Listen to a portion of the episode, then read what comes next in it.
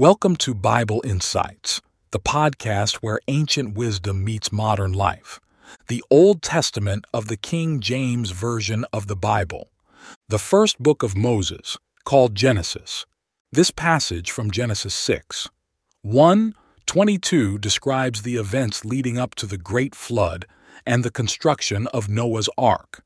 It begins with the rapid multiplication of humanity on earth and the intermarriage between the sons of God and the daughters of men, which some interpret as the intermingling of divine beings with humans, though interpretations vary widely among scholars.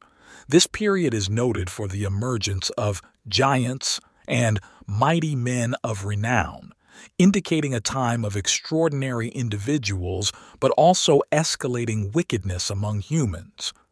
God observes the corruption and wickedness that have taken over humanity and regrets having created mankind, feeling sorrow over their pervasive evil. This divine disappointment leads to the decision to wipe out all living creatures with a catastrophic flood, a decision from which only Noah and his family are spared. Noah is depicted as a righteous and blameless man who walks with God, distinguishing him from the corrupt society around him.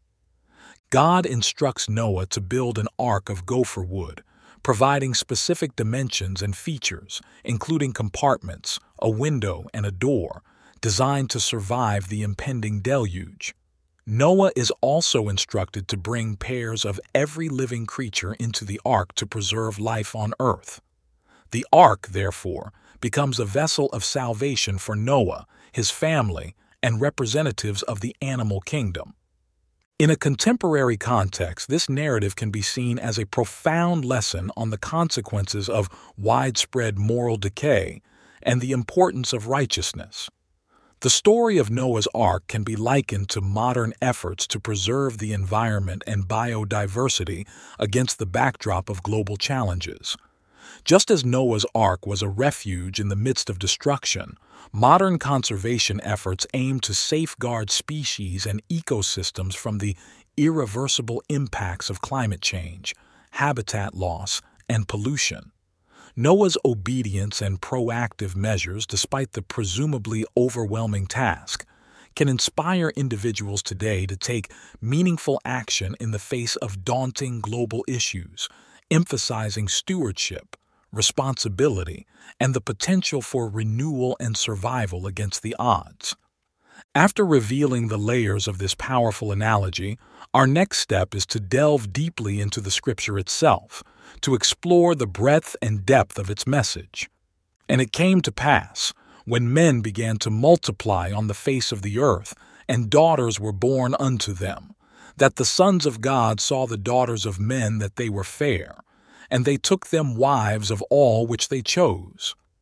And the Lord said, My spirit shall not always strive with man, for that he also is flesh, yet his days shall be an hundred and twenty years. There were giants in the earth in those days, and also after that, when the sons of God came in unto the daughters of men, and they bare children to them, the same became mighty men which were of old, men of renown. And God saw that the wickedness of man was great in the earth, and that every imagination of the thoughts of his heart was only evil continually. And it repented the Lord that he had made man on the earth, and it grieved him at his heart. And the Lord said, I will destroy man whom I have created from the face of the earth, both man and beast, and the creeping thing and the fowls of the air, for it repenteth me that I have made them.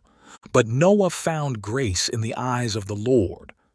These are the generations of Noah. Noah was a just man and perfect in his generations, and Noah walked with God. And Noah begat three sons, Shem, Ham, and Japheth. The earth also was corrupt before God, and the earth was filled with violence.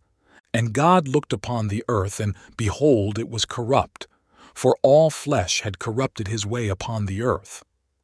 And God said unto Noah, The end of all flesh is come before me, for the earth is filled with violence through them, and behold, I will destroy them with the earth. Make thee an ark of gopher wood. Room shalt thou make in the ark, and shalt pitch it within and without with pitch. And this is the fashion which thou shalt make it of. The length of the ark shall be three hundred cubits, the breadth of it fifty cubits, and the height of it thirty cubits.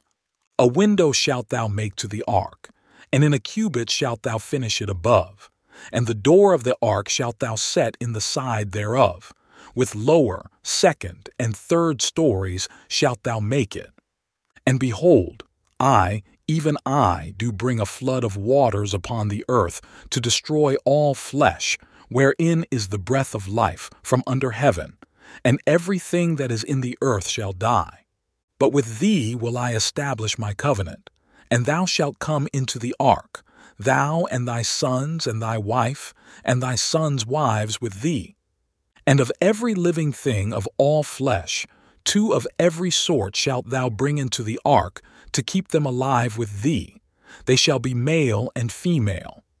Of fowls after their kind, and of cattle after their kind, of every creeping thing of the earth after his kind, two of every sort shall come unto thee, to keep them alive. And take thou unto thee of all food that is eaten, and thou shalt gather it to thee, and it shall be for food for thee and for them. Thus did Noah, according to all that God commanded him, so did he. Closing our chapter today, but the story continues. Until next time, this is Bible Insights, where ancient wisdom meets modern life.